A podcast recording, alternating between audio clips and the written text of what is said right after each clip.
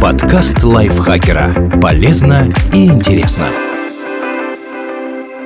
Всем привет! Вы слушаете подкаст лайфхакера. Короткие лекции о продуктивности, мотивации, отношениях, здоровье. В общем, обо всем, что делает вашу жизнь легче и проще. Меня зовут Дарья Бакина. Сегодня я расскажу вам, что такое здоровые отношения с деньгами и как их достичь. Чем суть здоровых отношений с деньгами?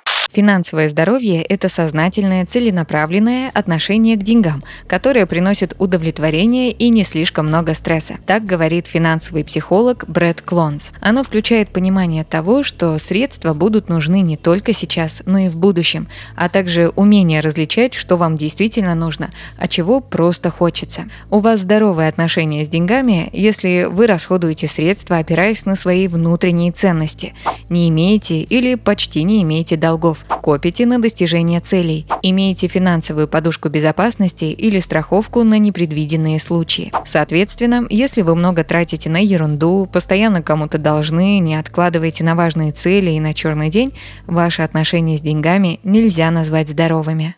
Что мешает здоровому отношению к финансам?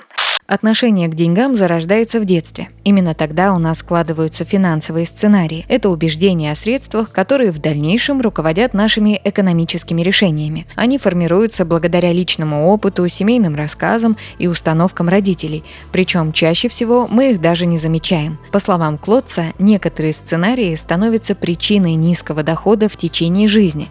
Особенно это сценарии избегания, Деньги развращают, любовь к деньгам – корень всех зол, честные люди о деньгах не думают. Обожествление. Деньги решают все. Деньги сделают меня счастливым. Денег много не бывает. Статусности. Успех определяется по тому, сколько ты зарабатываешь. Покупать нужно только лучшее. Не все заслуживают быть богатым. Клодс подчеркивает, что каждый из этих сценариев соотносится с печальными финансовыми последствиями. Например, люди со сценарием избегания отказываются от потенциально выгодных предложений, бессознательно стараются избавиться от денег, потратив их или пожертвовав, только чтобы не контролировать. Люди со сценарием обожествления денег склонны к неоправданным финансовым рискам, желанию заработать как можно больше, например, с помощью азартных игр или постоянной работы. Они хотят много покупать покупать и часто накапливают долги. Те же, кто считает деньги показателем статуса, постоянно сравнивают себя с другими. Они стараются не отставать от успешных людей и много тратят на дорогие вещи. Общественное мнение тоже влияет на восприятие денег. Иногда оно создает ощущение, что в определенной сфере деятельности невозможно добиться финансового благополучия. Если вы привыкли слышать, что все представители вашей профессии получают очень мало, у вас развивается мышление дефицита. Его носители постоянно замечают то, чего у них нет, и завидуют другим. Привыкают думать, что в их положении добиться чего-то лучшего просто невозможно. Мышление дефицита влияет на все решения, которые мы принимаем. Люди перестают верить в возможность перемен и мечтать, не ищут новых возможностей или отказываются от них. Что делать, чтобы изменить ситуацию? Выявите свои финансовые сценарии. Обычно мы следуем им неосознанно. Чтобы изменить эти сценарии, нужно сознательно вытащить их на свет, иначе они продолжат влиять на ваши поступки без вашего ведома. Вот что стоит предпринять. Поспрашивайте родственников. В каждой семье есть своя история о деньгах, а сценарии часто наследуются. Скорее всего, поговорив с близкими, вы заметите общие тенденции. Обратите внимание на повторяющиеся фразы в рассказах. Например, «деньги нужно копить, а не тратить», «счастье за деньги не купишь», Деньги – это свобода. Подумайте, какие из них вы и сами бы повторили. Проанализируйте свой опыт. Какое у вас самое радостное воспоминание, связанное с деньгами? Какое самое болезненное? А самое раннее? Какие финансовые уроки вы усвоили в детстве? Ответы на эти вопросы многое прояснят.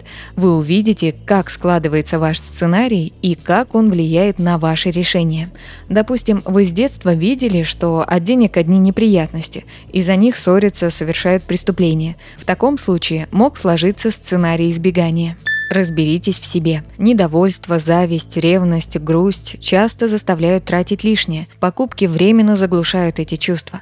Но важно понять, что приобретения не помогут от них избавиться. Зато легко могут привести к долгам и еще большему недовольству жизнью. Подумайте, чего вам не хватает, что вы пытаетесь восполнить покупками. Например, вы не можете пойти в торговый центр, не приобретя массу ненужных вещей. Возможно, причина в том, что вам одиноко, вы завидуете окружающим или стараетесь заглушить заглушить вещами неуверенность в себе. Выявите корень и ищите более здоровые способы борьбы с ним.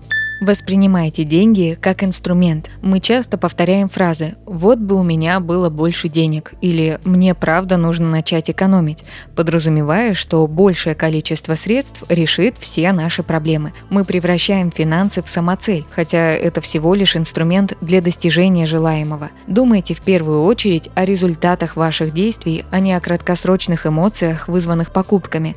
Это поможет вам обезопасить себя от импульсивных трат. Подумайте, что для для вас действительно важно, для чего нужны деньги, например, оплатить учебу или путешествовать. Исходя из этого, выявите приоритетные расходы. Например, вам нравится пробовать новую еду в разных заведениях, а еще вы мечтаете поехать в Исландию. Помня об этой цели и воспринимая деньги как инструмент для ее достижения, вы сможете экономить на кафе и других мелких развлечениях.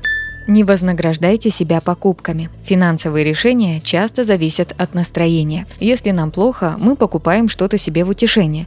Если мы добились чего-то, то вознаграждаем себя приятным приобретением. В итоге повод потратиться на что-то новое находится постоянно. Учитесь замечать такие триггеры и не делайте из покупок поощрения. Останавливайте себя, почувствовав сиюминутное желание приобрести что-то. Напомните себе, что на вас просто влияет настроение. Отойдите от вещи, от отвлекитесь на что-то другое, и скорее всего вы увидите, что на самом деле она вам не нужна. Никогда не тратьте больше, чем зарабатываете. В противном случае вы всегда будете рабом денег. Придется жить от зарплаты до зарплаты или даже брать в долг. Введите правило. В день получки в первую очередь откладывать часть средств и оплачивать счета. И только потом планируйте, как потратить остальное. Старайтесь делать это каждый месяц. Постепенно у вас появится подушка безопасности и накопление на важные цели. Спасибо Елене Евстафьевой за этот текст. Подписывайтесь на подкаст Лайфхакера на всех платформах, чтобы не пропустить новые эпизоды. А еще слушайте наш подкаст «Ситуация Help». В нем мы рассказываем про интересные и неоднозначные ситуации, в которые может попасть каждый. На этом я с вами прощаюсь. Пока. Подкаст Лайфхакера. Полезно и интересно.